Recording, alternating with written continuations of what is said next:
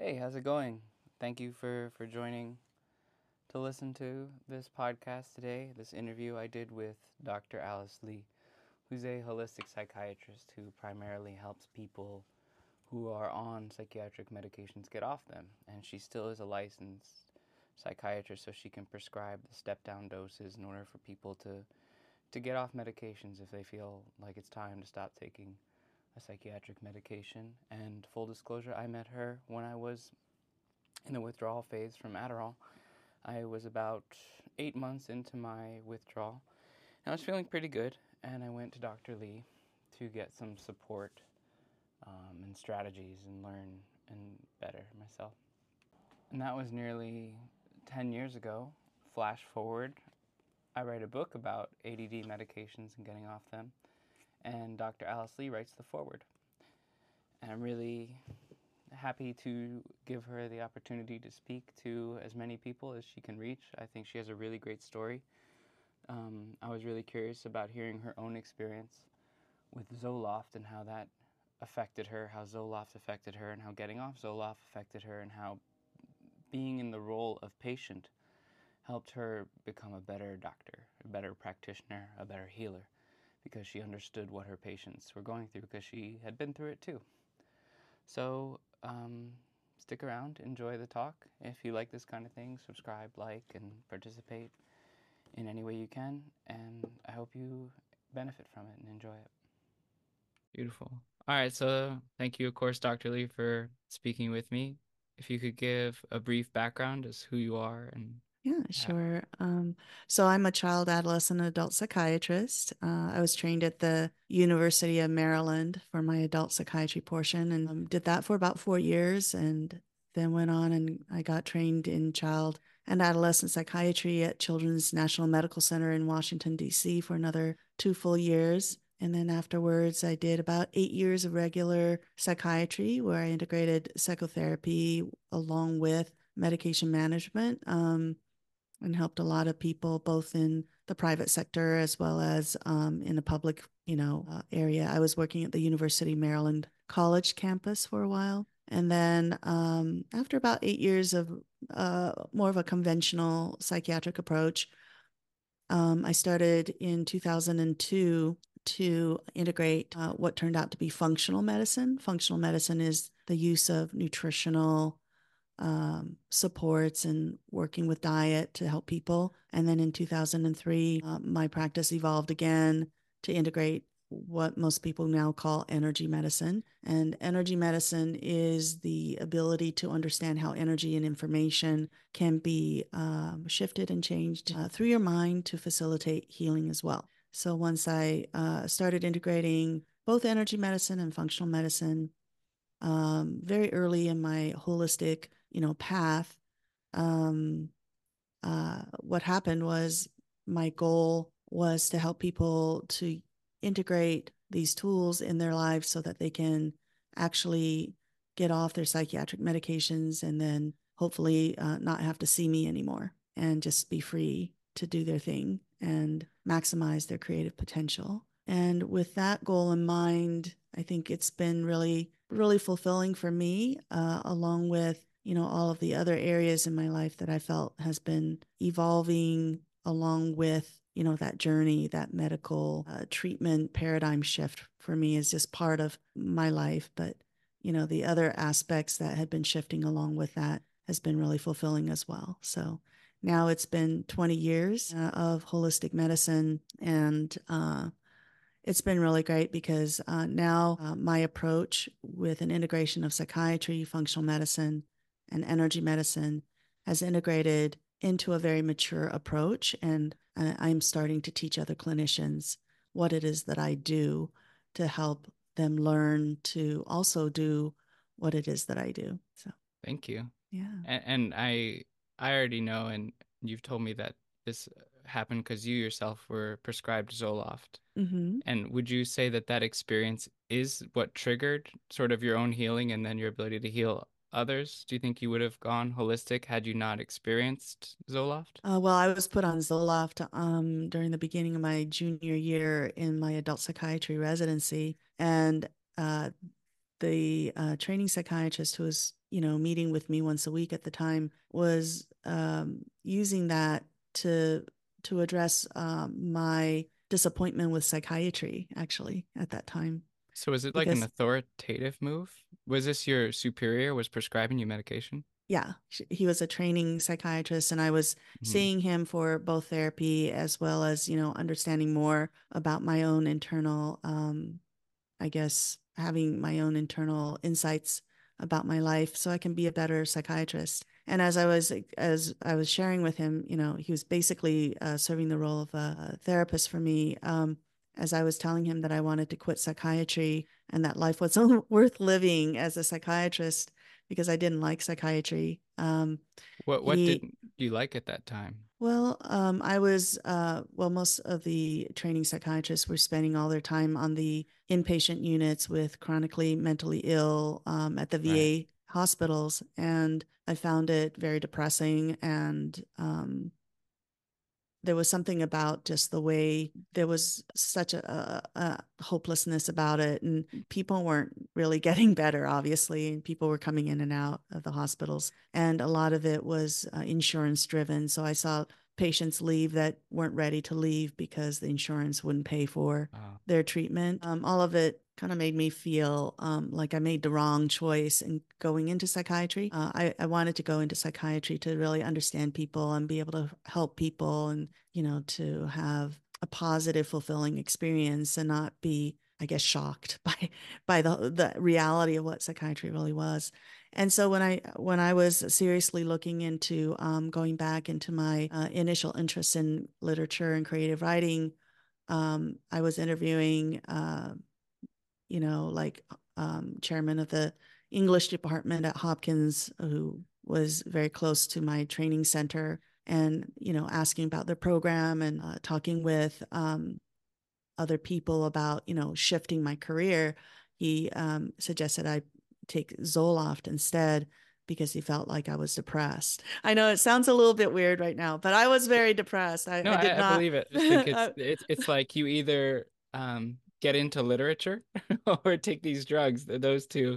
Yeah. And there all. was a lot of, you know, the, he, I, of course I didn't want to take Zoloft, but there was a lot of, you know, like um, comments from this um, clinician who up until then was taking a psychodynamic approach with our sessions, where he literally just said, you know, like maybe once or twice during the entire session, and had no expressions on his face. But when it came to, you know, me leaving psychiatry, he started speaking to me mm. about how I should take this medication.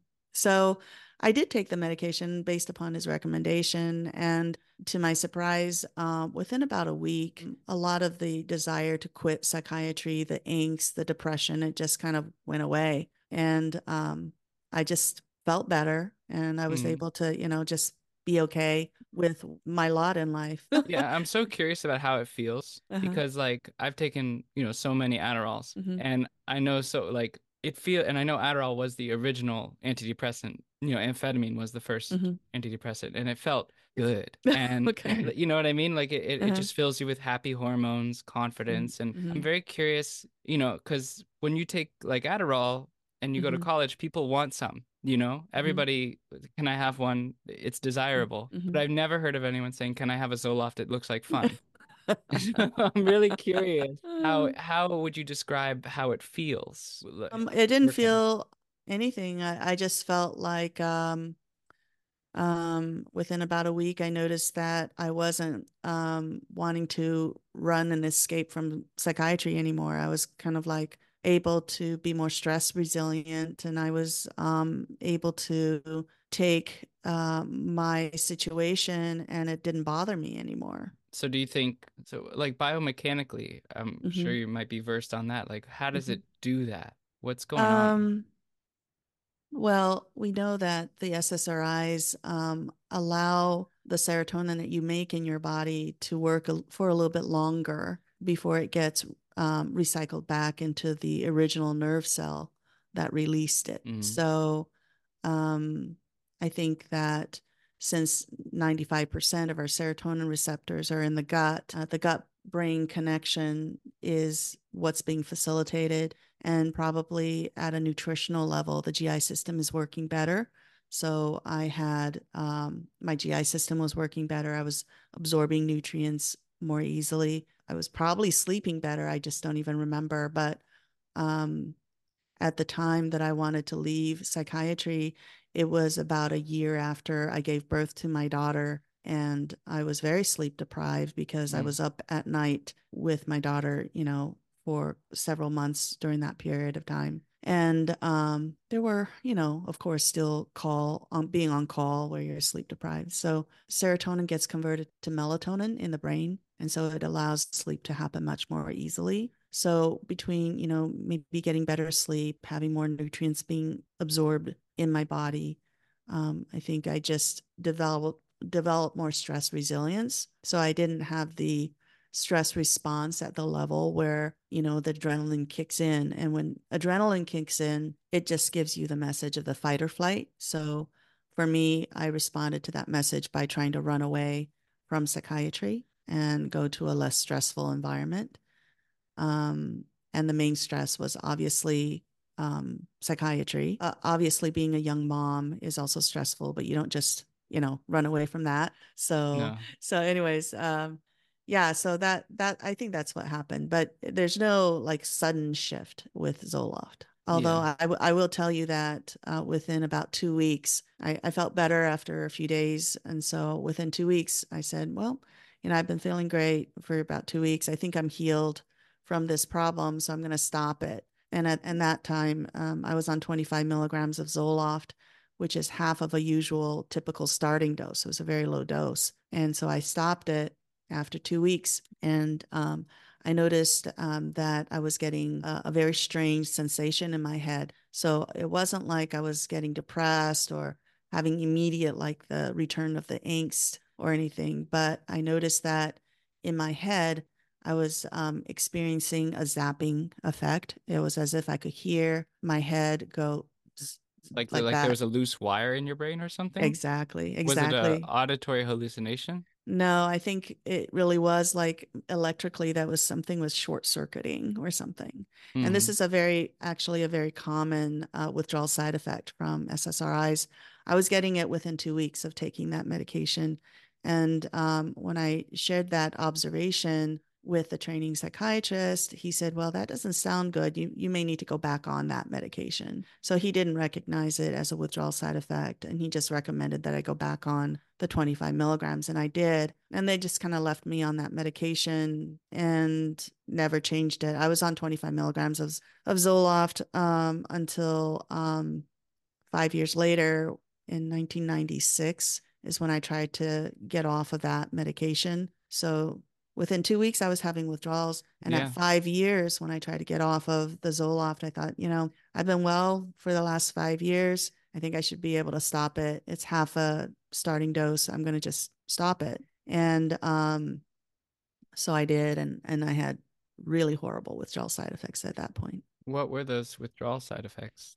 Um, so uh, I so with I, I went on and off, on and off. And finally, I discovered I realized they were withdrawal side effects, but um, yeah, the withdrawal side effects were, like, yeah, I thought it was my depression. I thought yeah, it was and, like and the same thing with that. I'm like, is this my A D H D? It's like, no, it's yeah. an amphetamine withdrawal, but they're kind of a blurred line here. I think that um, with the S S R Is, the way I work as a holistic psychiatrist is I, I think of it as a withdrawal side effects, but also um, I think that the unaddressed issues are still there.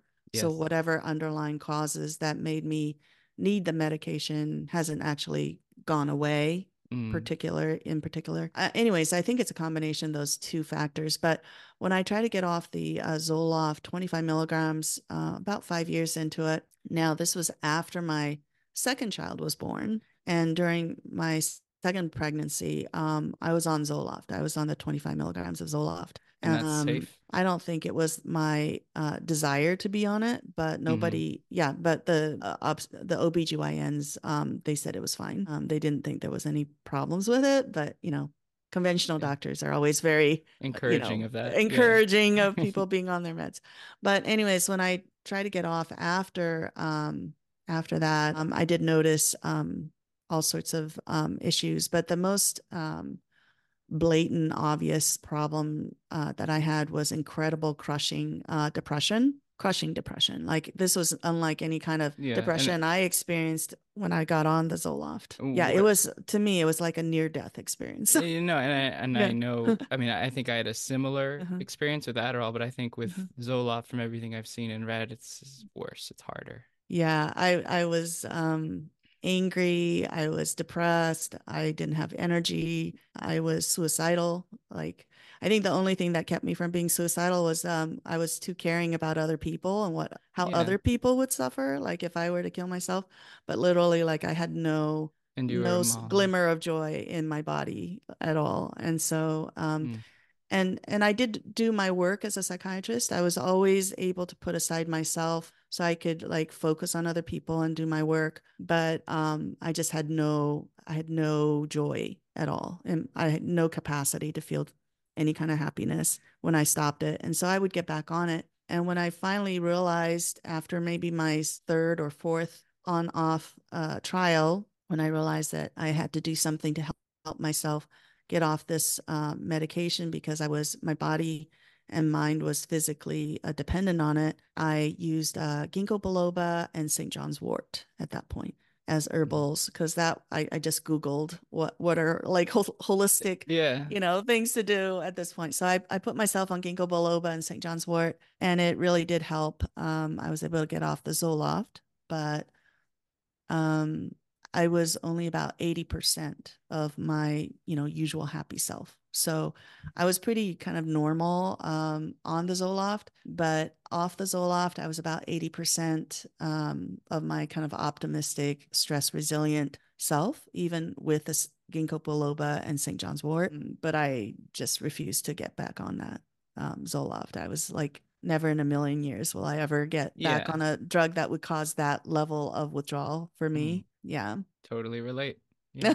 yeah. Well, congratulations. It's, well, it's rough. Then, yeah, how long, but... how long of a period was it with that painful, crushing depression sensation after getting off it? Well, I, I was able to resolve it with a ginkgo biloba and Saint John's wort. Um, but, you know, I would try to stick with it for, you know, a few months, you know, of and then you that depression. Get... I would get back on it because it wasn't relenting. It wasn't getting better. And it wasn't, it, it was kind of like, I, I would just say that I experienced such intense, uh, like emotional, I think even the aggression was uh, so intense. That was really, really crazy thinking back on it. One time uh, I remember uh, this was off the Zoloft after a few weeks. I was so frustrated with life and just, and I had this, you know, kind of intense, I guess, anger that wasn't me. And I remember I had to have a place where I could like, let it out. So I was in, I was living in an apartment at the time, and my car was parked in the public parking space, you know, it was out in the open. So I said, okay, I'm going to just let it out in the car. Right. So I had the windows rolled up and I just yelled as loud as I could, like this wow. really like, like swear word. Okay. Cause I never swear. They have their place. I just yeah. swore, just swore really loud. And yeah. then, um, and then I backed up and I was turning around and I saw two guys who had been on the sidewalk walking down the street, and my parking lot, you know, was next to the sidewalk. And I had screamed so loud, they thought it was directed to them. One of the guys uh, was holding one of the other guys back from trying to like accost me because oh, wow. they thought that I was swearing at them. And I was like, I just drove by and just like really fast. And, and I'm sure from caused... you, they were like, what is going on? Yeah, I know. Like she must be crazy. She just yelled and screamed this swear word. And, and I guess my windows didn't keep the sound down because um, they obviously heard it all the way to the sidewalk and they thought yeah. it was directed towards them. And well, it's better out than yeah. in with that, I suppose. Yeah. But I, I think for uh, if it, if it had happened to some young man or something and who had a gun or something, you know, then you have a really bad mix where you sure. have someone who's really withdrawing from a drug, and then they yeah. have some well, I mean, guns available at home, and with they Zoloft, feel like yeah, um, mm-hmm. that's there's there's a lot of stories like that. Yeah, I mean, yeah, I don't know the Columbine yeah. shooter. Uh-huh. And I tell mean, me about uh, that. Well, I I know about it personally because when I was fourteen, my next to next door neighbor was an eleven-year-old girl who was put on Zoloft and taken off of it after two weeks or mm-hmm. a month or so, like you said, mm-hmm. and she took her own life in the withdrawal promptly. Oh, and wow. this is an eleven, eleven-year-old girl. This, wow. And her parents directly correlated it to the medication, and to their their psychiatrist told her to just stop yeah. and not taper off. Mm-hmm. And they ended up, as a family, going to the Supreme Court, t- taking, you know, devoting so much energy in her honor to preventing it from happening ever again to anyone else. Mm-hmm. And um, they did, one time I remember hanging out with some of the victims of the Columbine shooting because they were staying at their house and they were over and talking. And mm-hmm. they were working with victims from the Columbine shooting because they associated that um, with the medication. Th- those those kids were on Zoloft. I see. I see. And they were they on it when that happened, or were they taken off of it when it happened? I'm not sure the specifics, but okay. they were they were connecting it to it. And I think at that point, as a parent, they were probably just associating that medication with every bad thing in the world. Okay. If it takes your child. Yeah. I think that it, I, what I noticed was that um, someone like me whose whole life is devoted on serving others and helping other people, for me to get so angry on my withdrawals, during my withdrawals, told me that that level of rage that can happen is very dangerous in terms of, you know, like in, in other people. Like I could have, you know, like used that rage and turned it on myself, you know, because I, yeah. I did feel very, very suicidal. Yeah. And, um, and also that aggression where I just had to vent it out and scream. Um, yeah. That's someone who's already at another level to the, the other. Yeah. Yeah. Yeah, and, exactly. And I mean, I know for me, when, when I was withdrawing on Adderall, like I would have a suicidal thought would be almost like a like an ad, you know, in my brain, mm. you know, normal programming. And then it's like this horrible thought of treating yourself the worst way possible. Mm-hmm. And I would say, oh, yeah, I'm withdrawing on amphetamines. That's what that is. Mm. And I'm curious if you had a strategy to cope with those, because it's like an invasion. That's mm. how I, I looked at it. And I'm curious. I'm, I know these are yeah, different yeah. drugs. Um. I was so brainwashed, I must say. It didn't occur to me that this drug had caused uh, these symptoms when I stopped it until um, my last attempt, my last attempt to come off of it. I had, you know, I would take come off of it and I would get back on it, and I'd come off of it and get back on it. And each of those times would be several months. And yeah, and and, I, and I just never really, because I was brainwashed into thinking that these drugs are really helpful for me. Um, and so I, I kept thinking this must be my depression. But when I would get back on it, it would just kind of miraculously vanish again, you know, like pretty quickly. Mm-hmm. So it had a withdrawal kind of effect. The last time that that happened to me and it went away, and I realized that some component of it was due to withdrawal, that's when my anger was directed towards the medication for the first time. Mm, instead of yourself. Because, yes, up until then, I was a devotee of the drug approach because I was a psychiatrist who prescribed drugs. So You're, yeah. um, I was brainwashed to thinking that what I was doing was the best um, intervention for my in my patients. And so when I realized that this withdrawal could be so severe, and it was withdrawal, um, or at least a big portion of it, um, then I got angry. Uh, now, the reason why I got angry was because I felt like I had been an innocent victim of a process that uh, wasn't was not I was not informed that this would happen, you know. And I was like, um, how in the world could medical uh, the medical profession prescribe something and not know about withdrawal side effects like this, like this severe? And if I mm-hmm. if I was just on twenty-five milligrams and this happened, imagine people who are on fifty or one hundred or one hundred fifty. Or right. two hundred for that yeah. matter. It probably goes so, that high. And I was the kind of person that at that point, uh, and still to this day, I, I never smoked. I never drank coffee, never drank alcohol. I was the farthest person who would ever want to um, use any chemical to, you know, you know, like I would never want to be dependent on anything like a drug. Yeah. So, so I said to myself, you know, obviously um, I'm not going back on this medication. I have to find some way out. Started taking the ginkgo biloba and Saint John's wort, which helped. I would say it wasn't until two thousand two when I started um, using nutritional supplements to help my patients who had bipolar disorder, that I started taking a multivitamin as a regular kind of like thing um, to see if it would help my mental health. And the eighty percent went to one hundred percent like pretty quickly.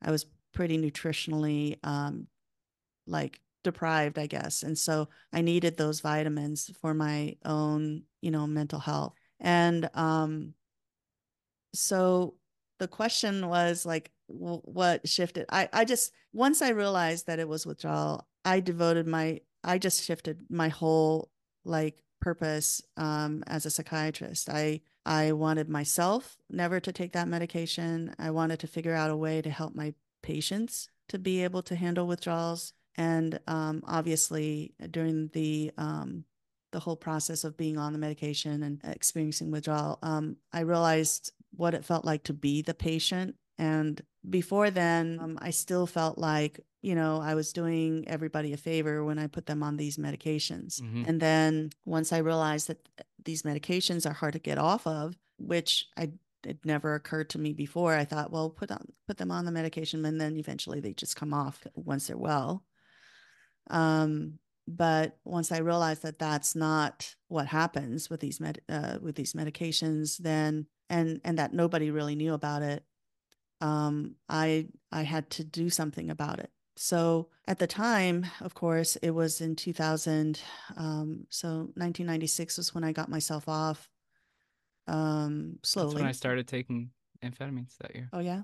When I was seven, and, yeah. Wow. And uh, so once I get off around the nineteen nineties, uh, it, it was another like five years, if I remember right, before I learned about functional medicine, and, and then six years before I learned about energy medicine. But once I had, once I started learning more about functional functional uh, medicine and energy medicine, then I had the tools to kind of like do something about it. But before then, even though I was off the medication, was still, you know, like using medication to help my patients and, you know, mm-hmm. maybe integrating a little bit of ginkgo biloba or Saint John's wort, but I had no tools, no information to really do anything about my mind, my shift, you know, the, the yeah. shift in my desire to help other patients. So I'm going to turn my light on really quick. Okay. Okay. Much better. Okay. I think so. Yeah. So you were still prescribing medications, but you were starting to do like dabble in energy and, and functional medicine and herbs. And what I think was really interesting is when you were talking about the Zoloft, you were saying that part of its function, which I never heard, was the healing the gut. Yeah, because so, the serotonin system is mostly found in the gut. So when someone takes Zoloft, it's actually good for digestion? Is that? Yeah. And when you withdraw from it, it's horrible for digestion and absorption. Really? So yeah. you like, or at least my energy testing indicates that. Okay. Because then I'm, and then, so that would make someone maybe infer that to cure depression, you take some probiotics, or like, like that is depression a gut problem? Well, you know, nowadays the probiotic, um, the probiotic area has really made advances, and there's a lot of new probiotics now that are supposed to help for, with depression. So if you're feeling sad, like eat a pickle. I don't Sorry. know if a pickle has the right. It, yeah, I don't know level. if it will have the right probiotics, but yeah, there are probiotics that are supposed to really help with depression and also mm-hmm. help with the mind gut kind of like communication and things like that. So I do use those probiotics for my patients. And mm-hmm. and in, in your situation um, too, it was it was that's the thing I always think about too with depression as a diagnosis is mm-hmm. like what I would. It's either you change your internal chemistry or you change your exterior environment, which seemed like you were in a place you didn't want to be in. Mm-hmm. So the option was change that place or change yourself. Yeah, I, I don't know if in the divine scheme of things, whether it was a good thing for me to leave psychiatry, even though no, it, it would have been because... a lot easier. You know what I mean? Well, like, you're, I you're, still... you're the wounded healer at that point in the archetypical, maybe. Yeah, I will didn't... say that at this point, and um. You know, when I started uh, in medicine, well, what's it? nineteen eighty-nine was when I went into adult psychiatry. So it's been a lot of years since, you know, I've I've gone into medicine. I would say um, at this point in two thousand twenty-three, soon to be two thousand twenty-four, I, I am very uh, fulfilled in terms of my profession. I'm still working on that part of me that has always wanted to be more of a writer, artist, uh, person, mm-hmm. but um, I would say that I'm I'm okay with the fact that I'm in medicine. It's yeah. it's not like for a long time though, you know, I, I felt like medicine wasn't a good fit for me. And no matter how good I was at doing what it, whatever it was I ended up doing with my patients, um, I felt like it was more for them, but it wasn't for me. But now I see that overall it's going to come full circle where the healer who is hoping to heal other people will eventually heal themselves, you know? Wow. Yeah. Thank you. It, it all comes full circle. Yeah. Yeah.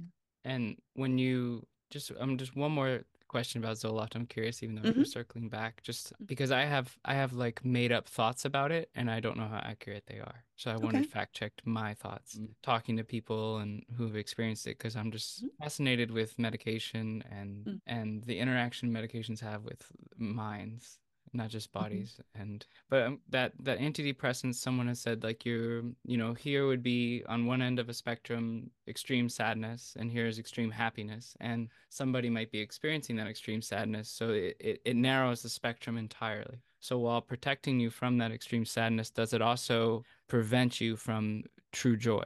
You know, does it, does it dull the emotional sword is my question. I think that a lot of people would say yes to that. Um, because I was on a very low dose of Zoloft, I did not notice that it dulled my sense of happiness. Um, but I think that I wasn't quite so insightful at the time. I wasn't really paying attention, really. But I do think that a lot of the medications that we uh, as psychiatrists use are dulling medications. They're tranquilizers, they're numbers.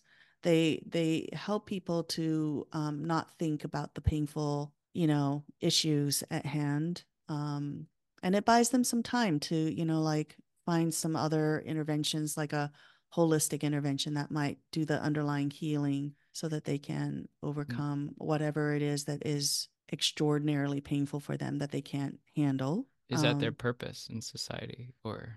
Yeah, but I, I think in general, though, um, it's ironic. I was thinking that psychiatrists who are in this profession to help people gain insight and help them to really be more alive with their emotions are stuck with medications that actually numb people to their emotions. Mm. Like we're kind of like psychiatrists now are kind of like relegated to a corner of psychopharmacology where they're using tools that basically numb people from their feelings. That's what a lot of patients tell me um, because I'm able to help them get off their medications. They will say um, after their healing journey that they're so happy that they can laugh and cry and react with their proper emotions on, on board. Whereas before they, um, sure, the medications were helpful in terms of mitigating their pain, but it also made it so that they couldn't cry at the movies, you know? Yeah. They just couldn't have any normal reaction. They couldn't be really happy because it, then the medication put a ceiling on that. So absolutely. It just limits your ability to, you know, really experience the fullness of what it, what it means to be human. Right. And, and I mean, that's one, what you were saying reminds me of a word that I was making up that I think is accurate because I get mm-hmm. in arguments on the internet with people mm-hmm. when they see what I've done, and something people will say is these medications saved my life. And then I think about being on a ship and that mm-hmm. if you fall off the ship, the lifesaver, you get thrown mm-hmm. out the raft and then it saves your life. Mm-hmm. But then when you get back, you, you get out. You get you get back on the shore. And that's the way I think. It's like I think they are life-saving in that capability where if you're risk of drowning, they can save you. But the thing I'm unsure about is is long-term, and yeah. that none of these psychiatrists ever present a real exit plan. They're just, yeah, just no. take this, come back every two months, we'll take your blood pressure for eternity. Yeah. And I think that we have to take into account the um, financial aspects of how medicine is built. Um, so there's really no financial incentive, you know, um, in healthy people, in, in, in people who don't need to buy your medication. Right. Yeah. So these, these, um, pharmaceutical companies spend millions and millions of dollars to do the research to create the medication, but they're not going to spend millions and millions and millions of dollars to do research to know how to help you get off their medication because they want you to keep, you know, investing in their product.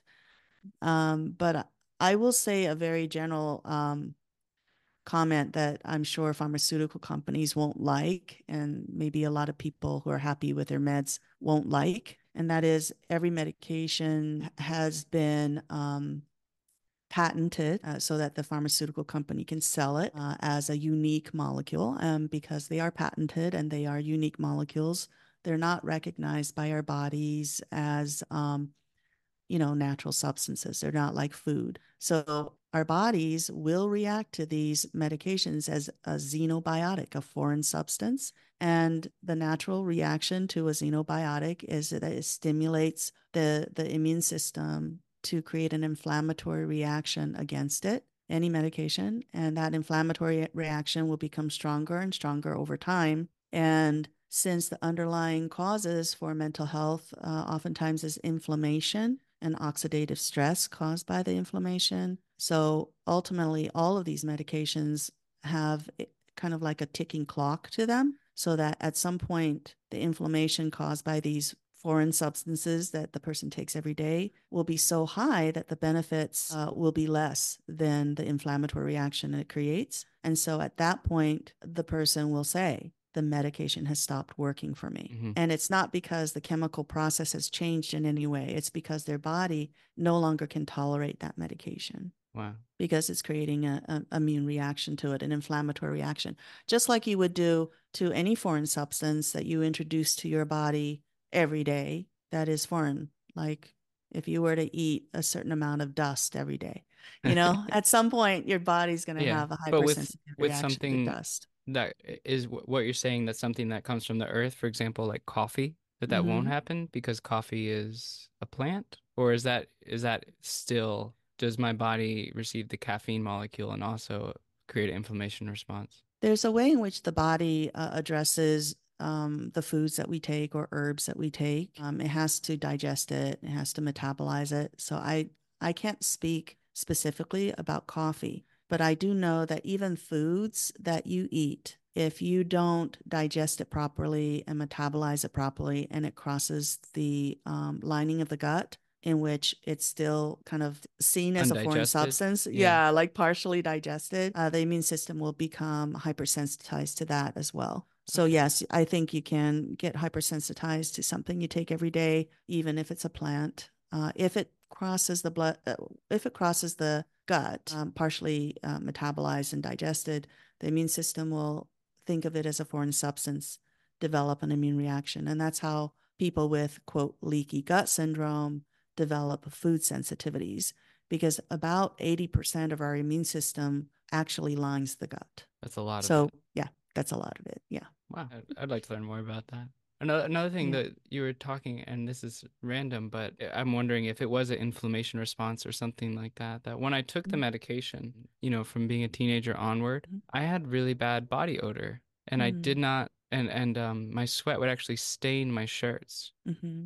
And that didn't happen, you know, where yellow pit stains. And is that is that my body fighting, pushing it out? I mean, that's the and then theory. After you stopped it, you didn't have it anymore? No, and I, I still sweat, but it wouldn't. I wouldn't have like that rust color on my shirt. And it might have been some food I was eating at the time or something. But interesting. Now that I think about it, um, that happened to me too. Really?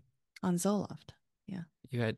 Um, I de- definitely had uh, darker stains under my armpits. Yeah, on my shirts. Yeah, that's it doesn't weird. happen now anymore. I think yeah. the skin. The skin is like one of the. one the top or the second to the top um detox organs. It's one of the largest organs in the body, and its purpose, part of the main purpose, is detoxification. So if it's coming, you know, if it, it's usually coming out through your sweat, you know, some way of detoxification. So I'm pretty sure that um part of the detoxification process with these chemicals are being handled by the skin. That's pretty interesting. Yeah, good observation yeah. though. Yeah. And and I think it's interesting too, mm-hmm. just like back to the prescription of these medications, that at, mm-hmm. when I was withdrawing, I wanted to get back on, and I went to a psychiatrist, and she talked to me for fifteen minutes, mm-hmm. and um, she remarked that I'd been cutting myself. And the truth was, I had just adopted a kitten, and uh-huh. the cat had scratched me up. Okay. And I said, oh no, I'm not doing that. That's a cat. Mm-hmm. And she said, uh-huh. And I said, no, really. I, and I pulled out my phone. I showed her pictures of the brand new kitten. I said, I don't hurt myself, you mm-hmm. know? And she gave me a prescription for Wellbutrin. Okay. And I remember saying, hey, that's an antidepressant, and I'm not struggling with depression. I have mm-hmm. been attentive and focused. Mm-hmm. And she said to me, just try it for two weeks. Okay. And that reminds me of what you're saying, that like you already, after two weeks, mm-hmm. you're kind of in tune with it. Yeah, your body adjusts to it. Yeah. And I, I wonder, had I not been like vigilantly against antidepressants, mm-hmm. if I had taken it after two weeks, she said, she said, you'll feel better. Mm-hmm. And do you think sometimes these medications are given to people just to, like, like you said, tranquilize, you know, because I came in for A D, she wanted to give me that. Would that have helped? Well, I know that in, in terms of training, that that is taught uh, to psychiatrists, that Wellbutrin can have a stimulatory effect, mm. uh, like a stimulant. Um, and some people will try that instead of the stimulant. Um, there may be uh, differences. Um, obviously, there are big differences, actually, between Wellbutrin's uh, receptor profile versus, you know, Adderall, for example. But um, um, I think that in, in terms of clinical training, though, she would have heard that in her t- clinical training, that the two somehow can do similar things. Um, I think what you experienced in the office, though, is part of the problem with psychiatry in general, is that there's really nothing that um, other than, you know, what the what they get from their clinical training and uh, lectures, there's really no, no guiding principle as to what drug is the best one for the person. So a psychiatrist okay. can prescribe Wellbutrin if she or he feels like it at the moment. You know? That's what it kind of seems like, yeah. where they have their favorites.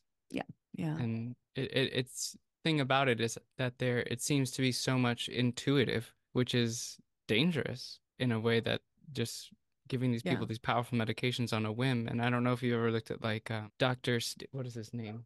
David Amen, who does brain scans.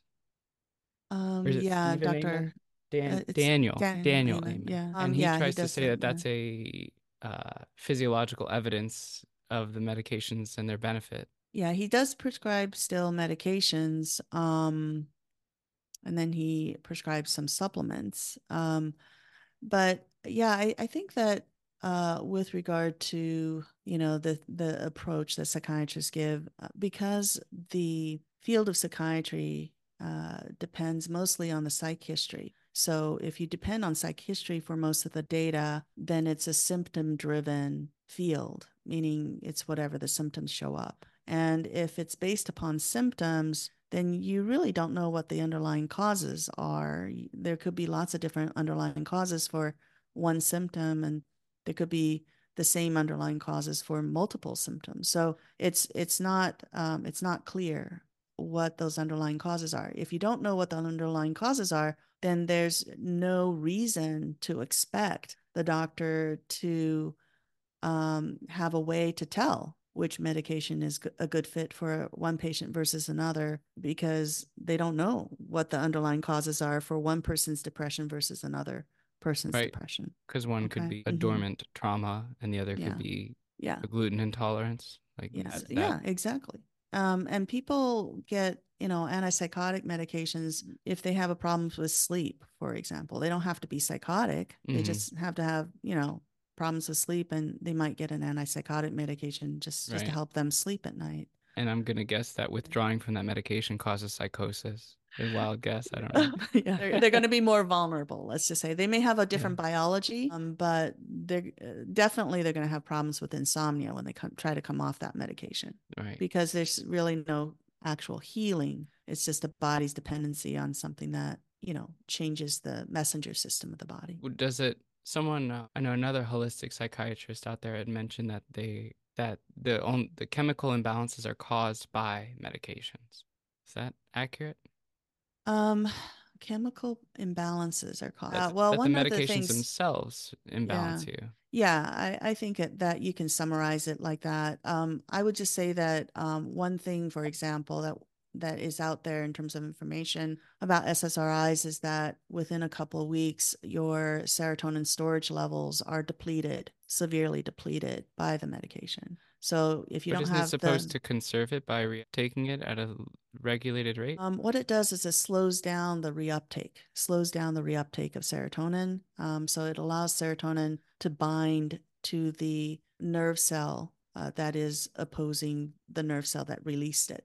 So you, the, there's a nerve cell that releases it, the serotonin binds to the other nerve cell, mm-hmm. and then it goes back to the original nerve cell and gets recycled back with the reuptake pumps. Um, that process of recycling back is slowed down. And so the uh, serotonin is left between the two nerve cells in the what we call the synaptic cleft for a little okay. longer. And that allows the serotonin to bind to the receptor um, a little bit more, like gives them more time to bind. But in that synaptic cleft, uh, the serotonin neurotransmitter is um, faced with a lot of digestive enzymes. Let's not digestive enzymes like in the gut, but like enzymes that will clean up that space, you know, of mm-hmm. debris. And so with that, um, that's actually one of the reasons why the breakdown of serotonin will accelerate. And you're going to have less serotonin going back into the original cell. And so after a while, the, the body can't keep up with the um, the need for creating serotonin. So the storage levels go down. And that causes? Depression. depression. Yeah. So the medication causes depression? Yes, more depression. Like the mm. kind of depression I experienced uh, after five years on serotonin or the S S R Is was, I would say, you know, like fifty times worse than any kind of depression I had when I was um, put on it. So yeah, it sounds like you were frustrated.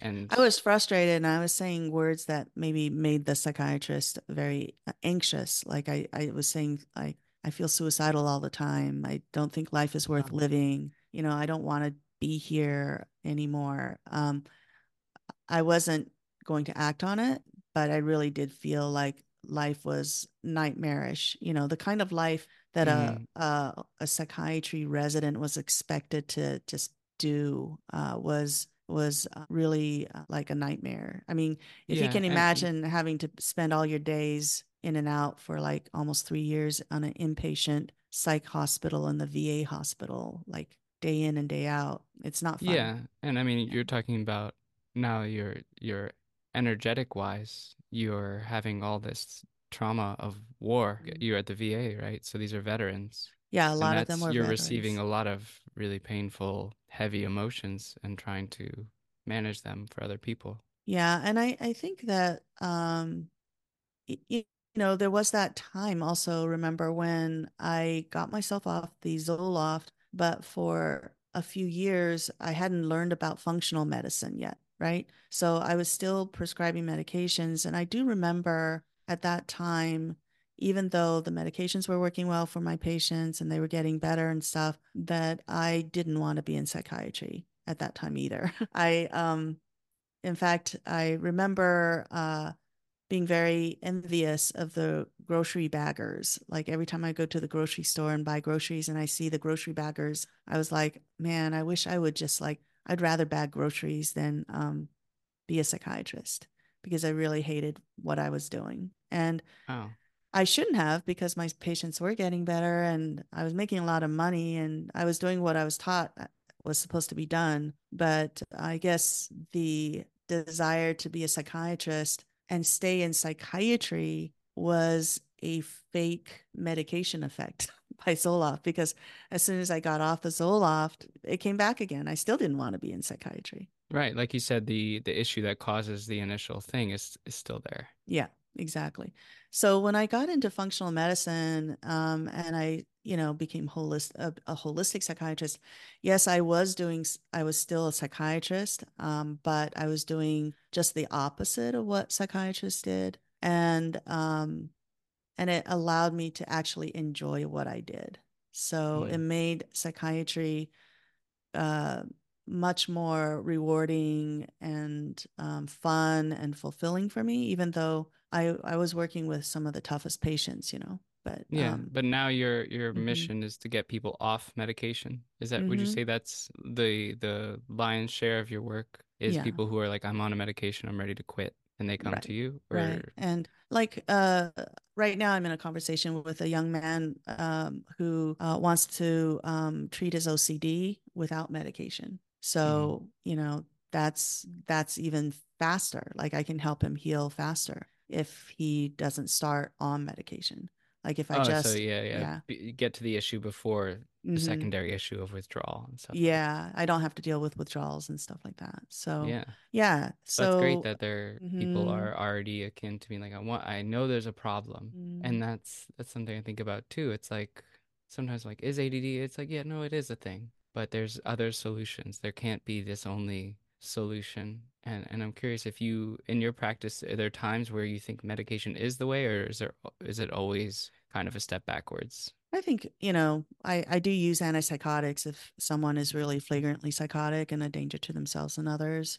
Um, but um, it's there as a temporary Band-Aid as I continue to help them, you know, heal the underlying causes. But I guess one of the important things that people need to understand is how quickly um, the holistic interventions can work. There was this one particular young young uh, girl, she was like twelve or thirteen at the time, and she had two years of depression. She was suicidal. She wasn't doing well in school. She thought everybody hated her. We put her on some natural supplements. We didn't even work on the serotonin system per se. Like I didn't give her any specific uh, nutritional supplement that increased her serotonin levels. We just increased her vitamins and minerals and, you know, essential fatty acids. And within a week, you know, she was so much better. So I think I dragged out her treatment to like four sessions, and mm. two of those four sessions towards the end, she was perfectly doing great, you know? And, and I, I knew another um, really wonderful young man who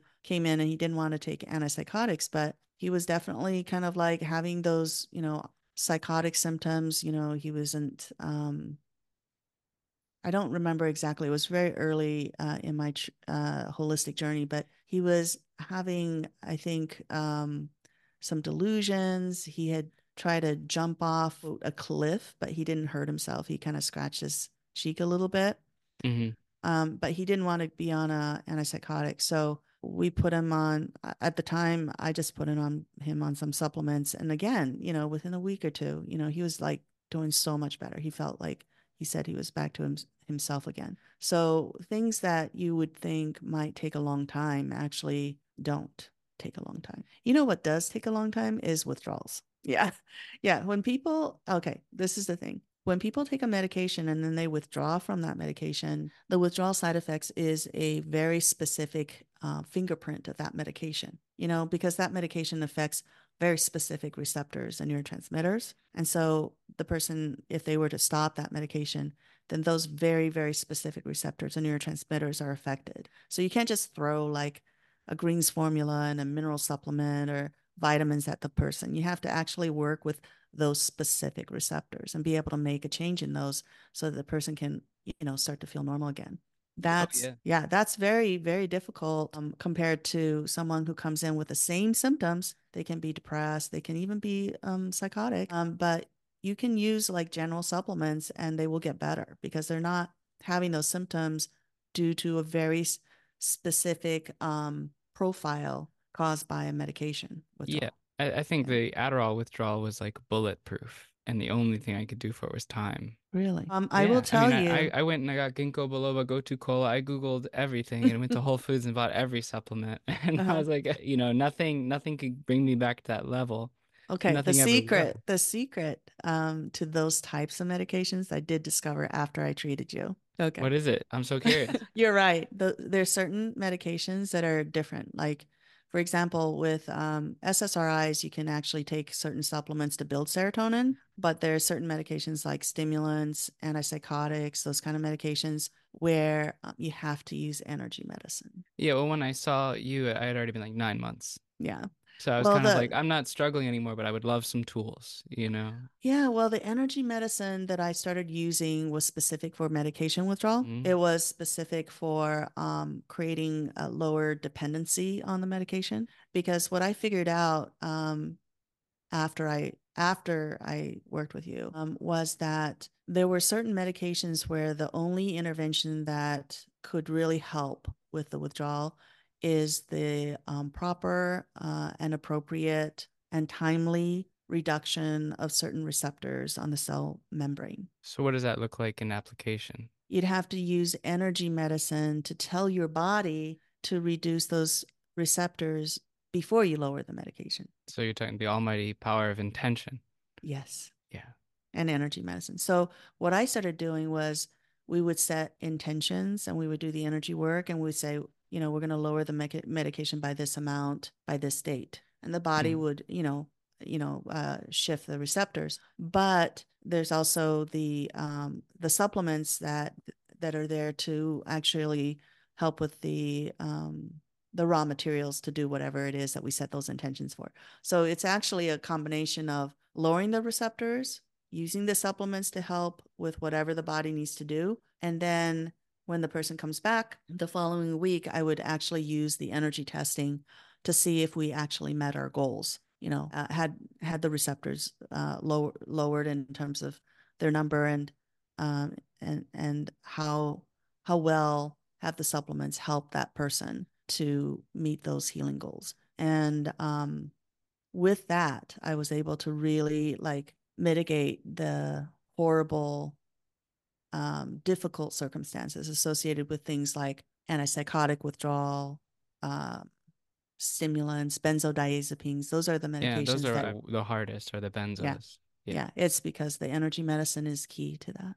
And I'm curious what you say, because, you know, I, I believe in that, and I, mm-hmm. I accept the power of intention, and I allow mm-hmm. it to happen, and I think that's how it works. Mm-hmm. But I'm curious, you know, I know a lot of people who are, you know, fact-based, mm-hmm. or that's what they would say, mm-hmm. you know, friends of mine and things like that, when I bring up this kind of thing, and they, they think it's total B S. I'm curious, you know, what's your explanation of explaining it to those kinds of people who very much sort of worship logic, reason, and think that there's no play? Like, how do you, when when people well, are I met with, you know, I can I, see, yeah, a lot I, of people are don't they yeah. they like they'll follow you, and then as soon as you say something like that, they're off, you know? Okay, yeah, I I totally understand that, but um, it's not me. Here's the thing, um, I think that intention is um.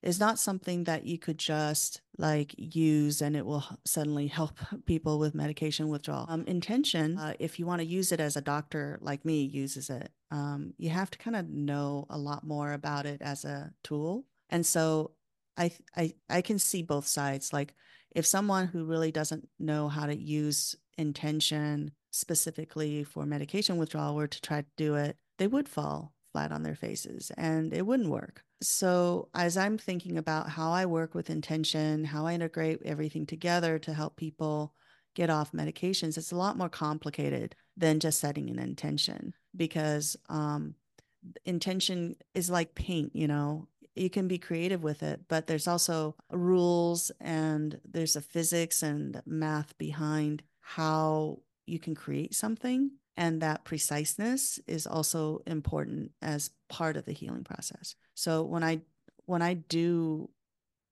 um, when I integrate energy medicine and functional medicine and the energy testing and everything, there's um, there's a way for me to test to see, did the intention work or did we fall short of that mm-hmm. intention?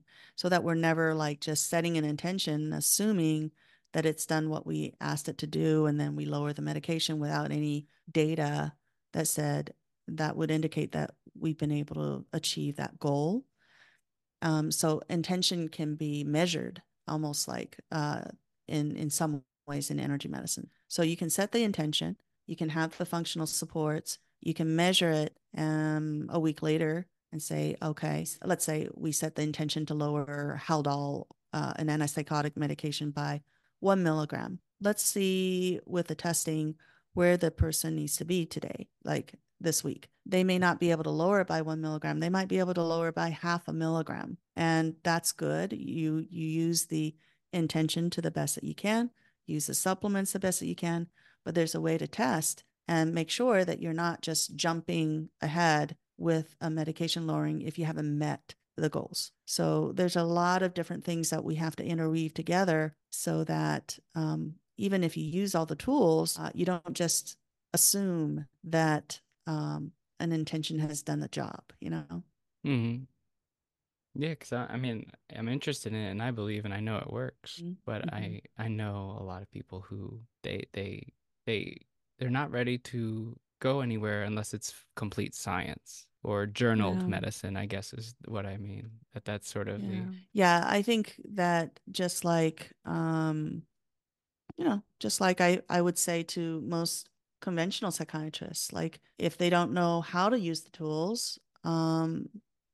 then their reality is true. Like, for example, for conventional psychiatrists, if they just lower people's medication slowly based upon guesswork without any kind of support, either functionally or through energy medicine, and they um, tell the patients, you know, this is not safe, you're going to have withdrawal side effects and you're going to get sick again, I would say they're absolutely right, because based upon their paradigm, the way the tools that they have, the way they work, I would never recommend anybody to come off medications under a conventional psychiatrist's direction. I don't think it's possible for them to really be successful most of the time. So, I mean, we that's like, there's millions of people, though.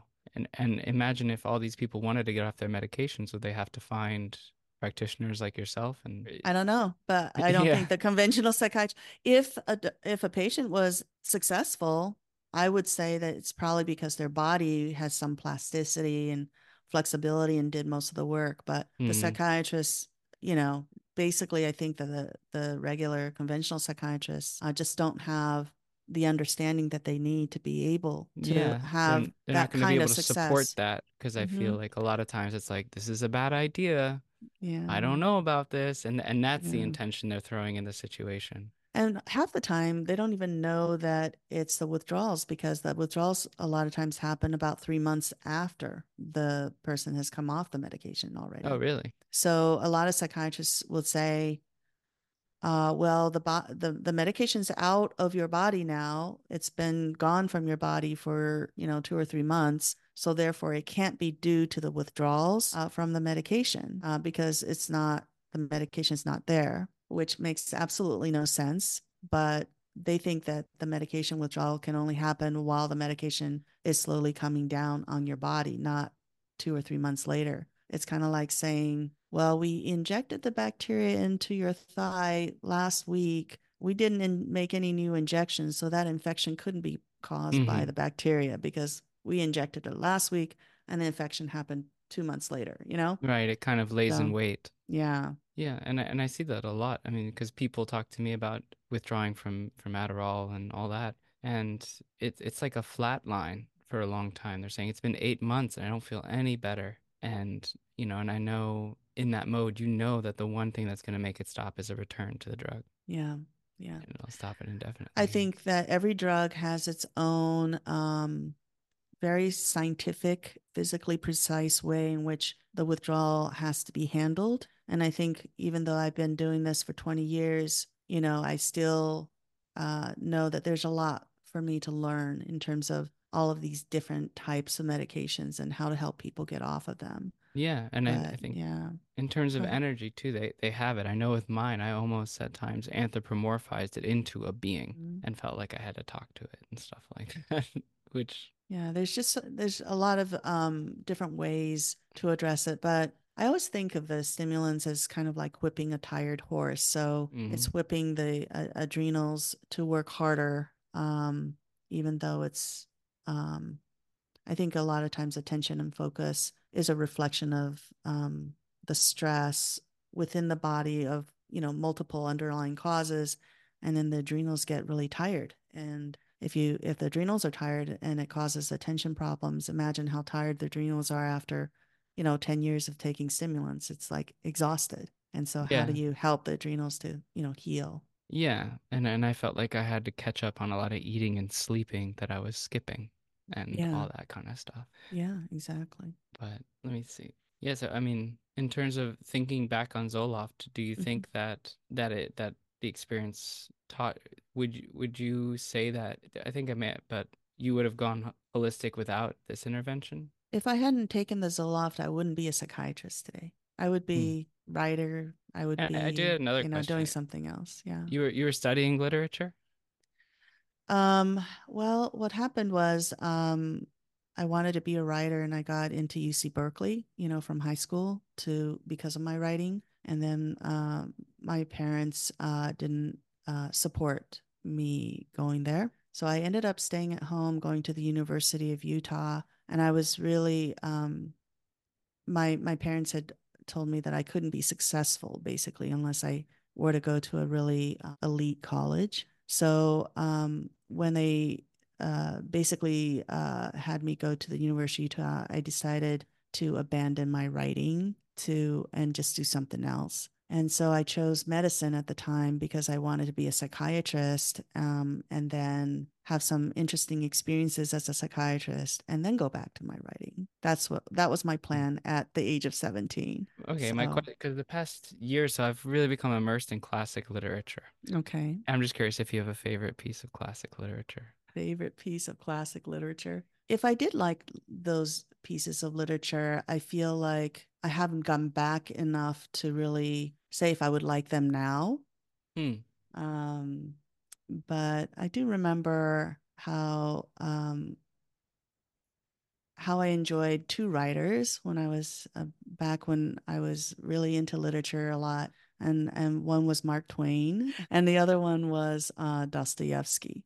So um, I especially liked the book called Notes from the Underground. Oh, yeah, The Underground Man. Yeah. I haven't and read it. There were some pieces by um, Mark Twain, I remember, uh, on religion that was very funny, that I thought was really, uh, really kind of tongue-in-cheek, that I really liked. But, yeah, that that would be it. Right now I'm exploring, like, writings by Joseph Campbell, you know? Um, that name. He Joseph Campbell uh, has a lot of... Like he he wrote, uh, I think one of his books that really became famous was A Hero with a Thousand Faces, uh, the, the Hero with a Thousand Faces. But the, the work that I'm reading right now is called Reflections on Life. Um, and it's all about some of the things that um, Joseph Campbell taught at, at some seminars um, to people. Um, and one of the famous quotes uh, that came from those lectures is that is this one quote that says, um, the privilege of a lifetime is to be yourself. Yeah. The privilege of a lifetime is to be yourself. And I see, I see that quote everywhere. Like um, a lot of people use that quote. And, um, and I find that he has a lot of these, you know, um, quotable statements that kind of, you know, inspire me. So lately I've been kind of going through his reflections on life and kind of trying to absorb it as as part of my actually um, way of living, as opposed to just intellectual, you know, fodder. Yeah, and I think that's a lot of when it comes to wisdom, mm-hmm. you know, that uh, it's really easy to come by something, but integration mm-hmm. is to actually consume it and apply it is a whole different task. Yeah. He said something else that was really interesting in that book, and that was he said that uh, it's important for us to let go of what the life that we think we should live and live the life that we have, which is something that had uh, been my problem with regard to, you know, thinking that I had left my life behind when I decided to go into medicine instead of following my Um, aspirations to be a writer. For a long time, I thought, oh, I, I took the wrong path. And um, now I'm a, you know, doctor and I'm not happy with it. But with Joseph Campbell, I think he's, he says the truth that we have to let go of this idea of the kind of life that we were supposed to have, mm-hmm. and then just embrace the life that we have now. And when we do that, um, I think he says uh, we're saying really like yes to life. We're allowing ourselves to go with the flow, to truly be alive. And he says the whole purpose of life is to experience it, whatever comes. And yeah. he encourages us to experience life and really relish it, whether it's the sad parts or the happy parts.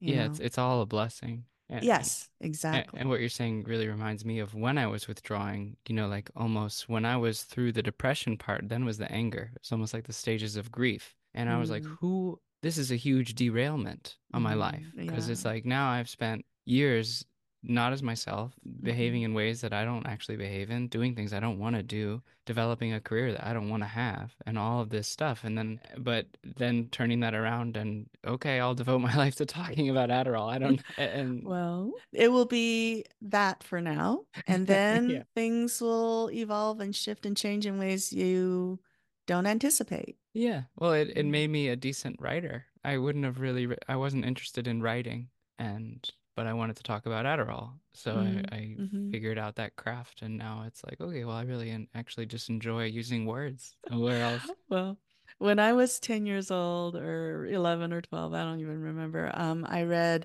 the book, uh, The World's Greatest Salesman by Og Mandino. And it was very inspiring for me at the time. And I remember kind of like, oh, I want to be, I want to be a writer, and I want to feel this, I want to create this feeling that I'm having. This feels so good to be so inspired and like, you know, feel like you're just filled with light and everything. So that was why I wanted to be a writer. I wanted to create that kind of feeling in everybody else too. And, and I was thinking, you know, as a ten or twelve year old, you have nothing to write about. There's nothing that you need to, there's nothing you can say that could really inspire other people like that. You have mm. to go out and live your life. Oh yeah.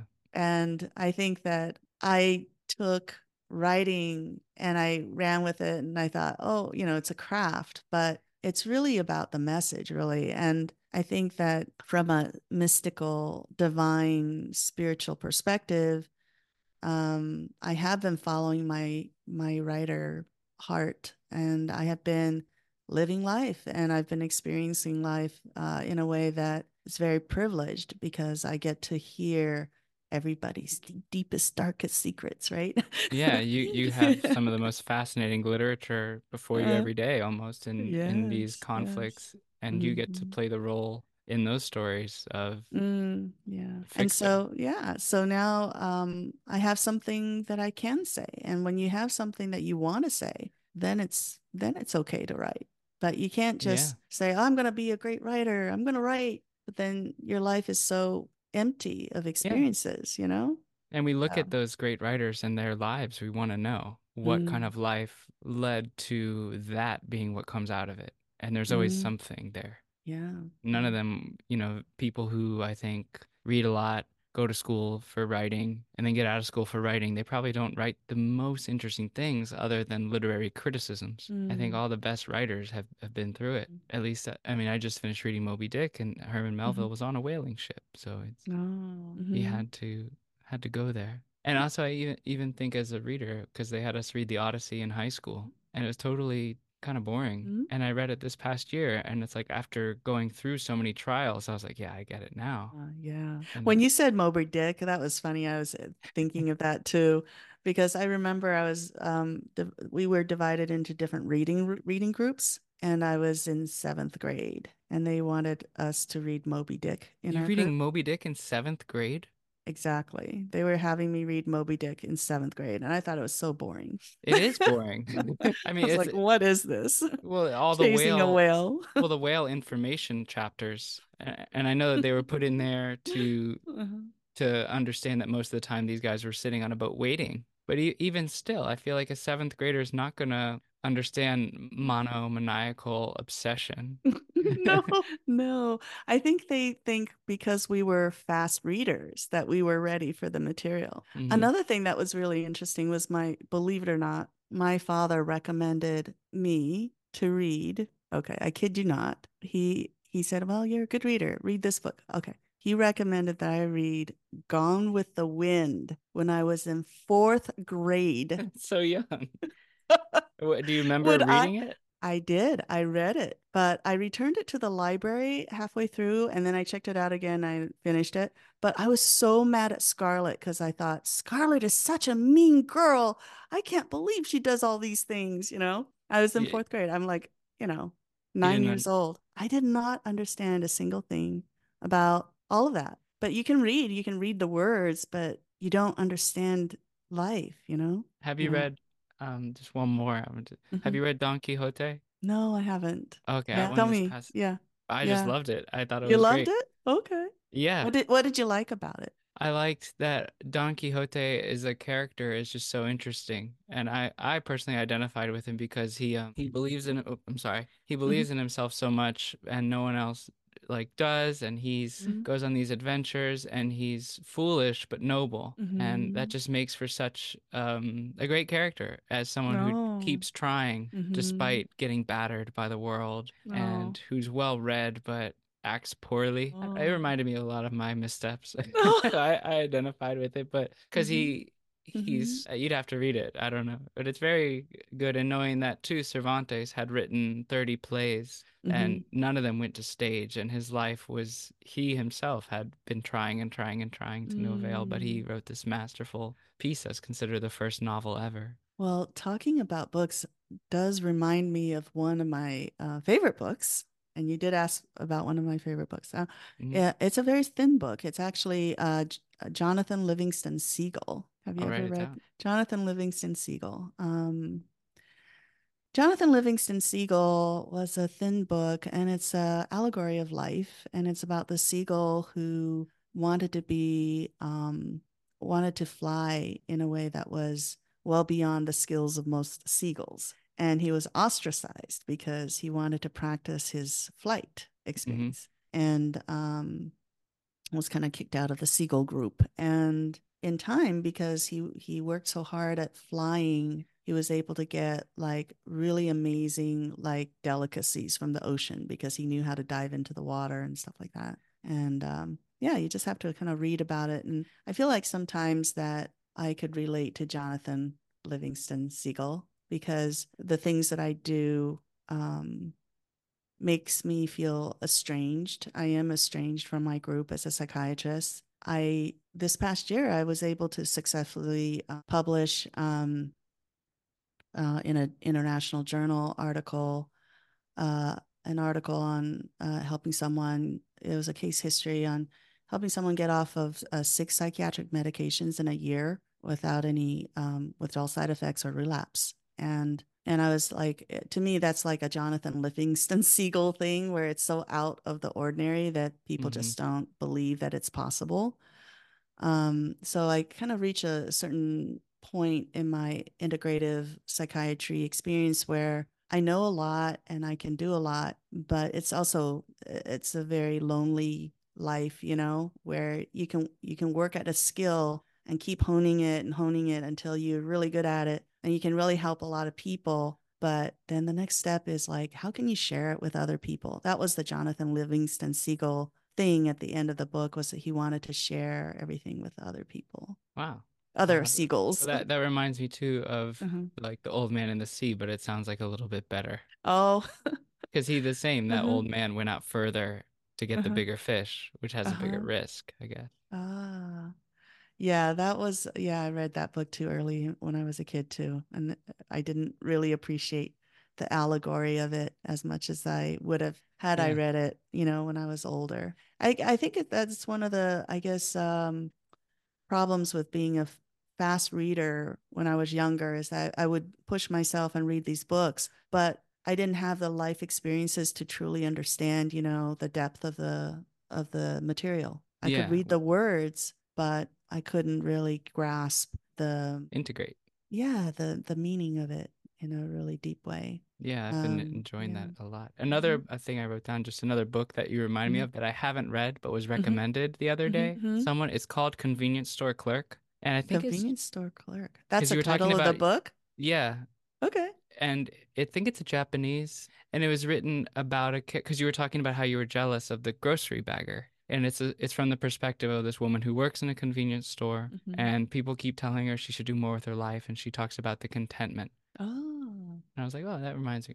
So I was just, you know, we have to be, we have to be, um, uh, you know, careful what we wish for, because there was one day um, in my holistic psychiatry journey uh, when I realized that I I, I was a grocery bagger. What? I had I had become the grocery bagger.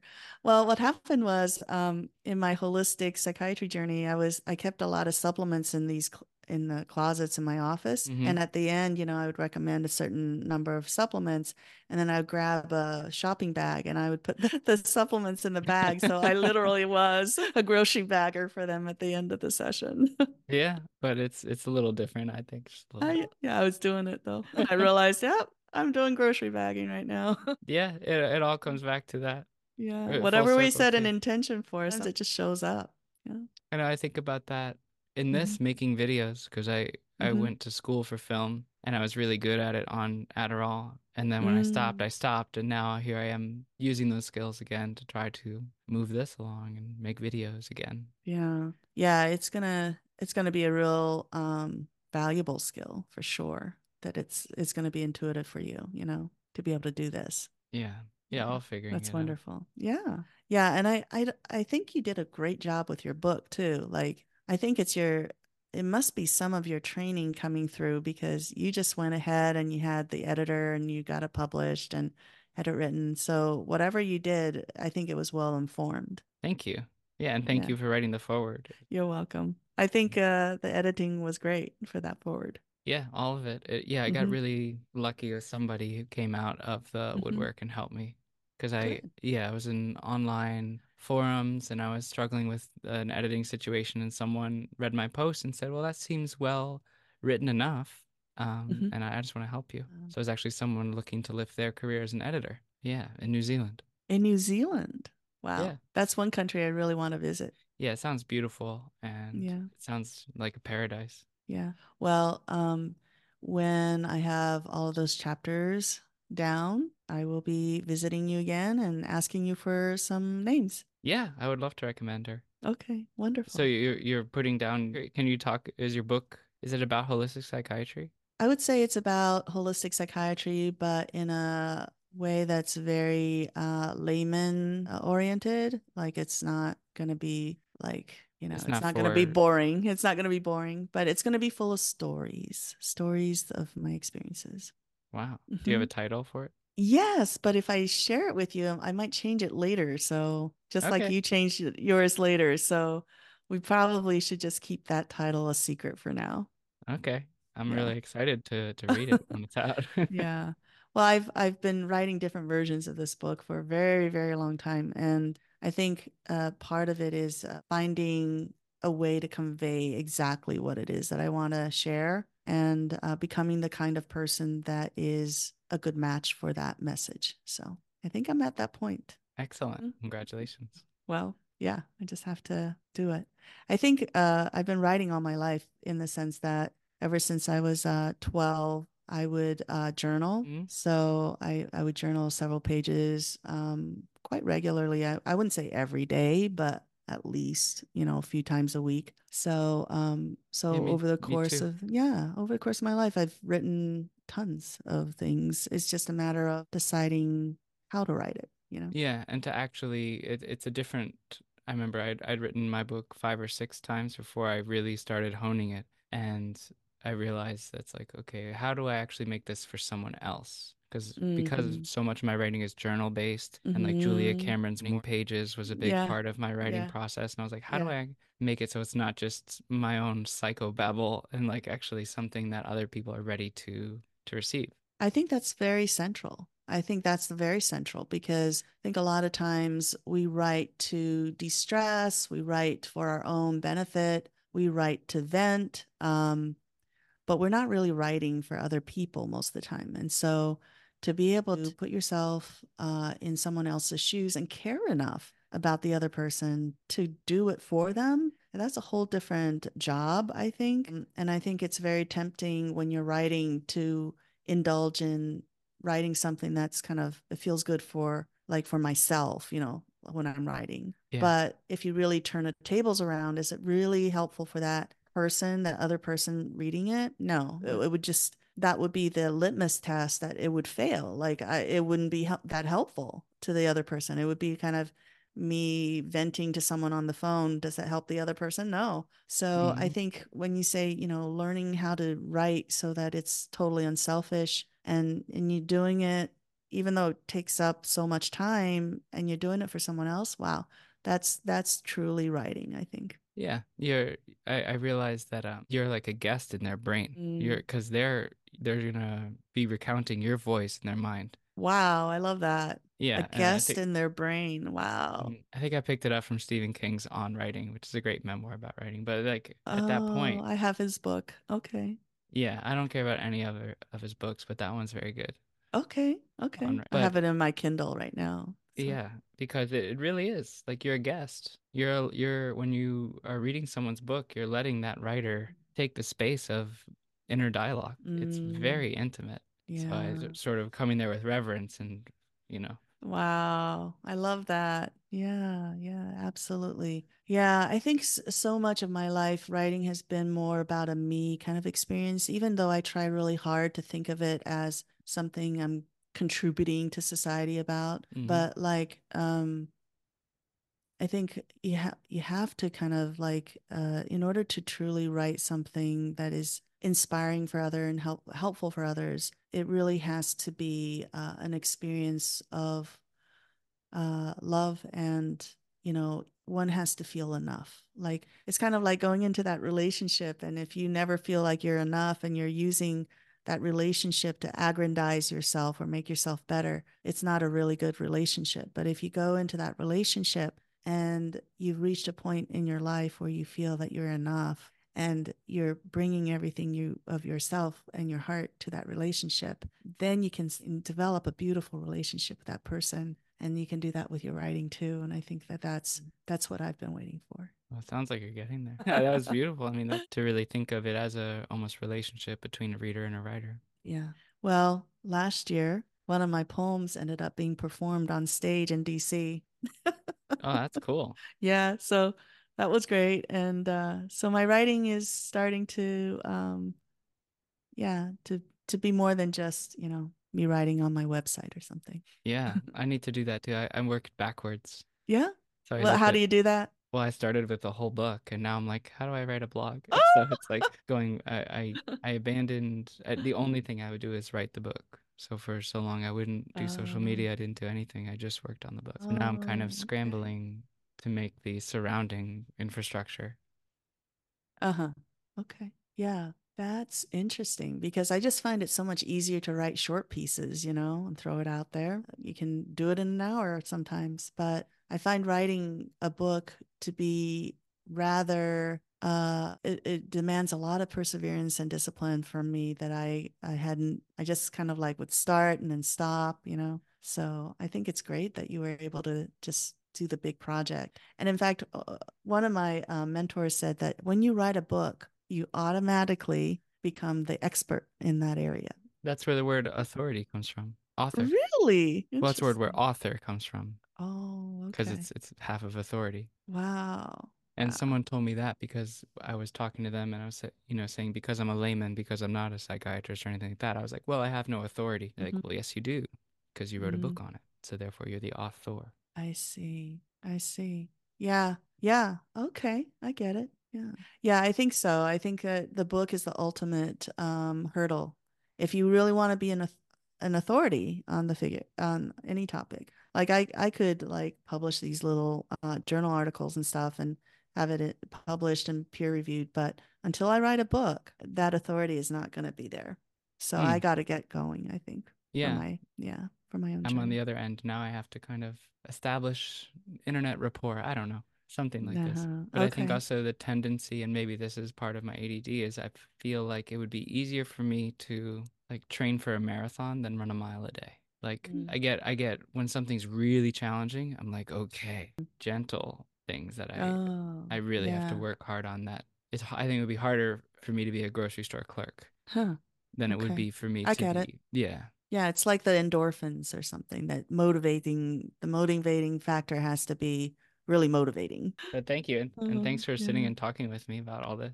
Yeah, you're welcome. It's been really fun. And it's been, uh, I think, very, very helpful for me personally to be able to talk about these these issues.